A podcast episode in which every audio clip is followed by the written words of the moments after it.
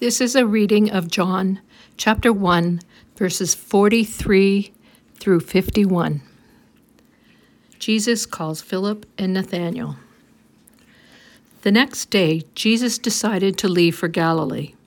Finding Philip, he said to him, Follow me. Philip, like Andrew and Peter, was from the town of Bethsaida. Philip found Nathanael and told him, We have found the one Moses wrote about in the law and about whom the prophets also wrote, Jesus of Nazareth, the son of Joseph. Nazareth? Can anything good come from there?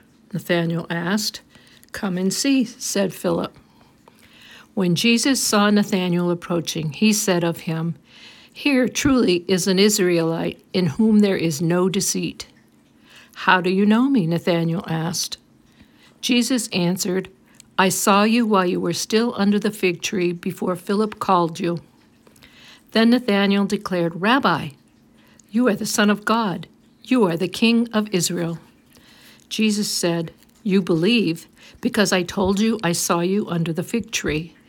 You will see greater things than that. He then added, Very truly, I tell you, you will see heaven open and the angels of God ascending and descending on the Son of Man. This ends the reading.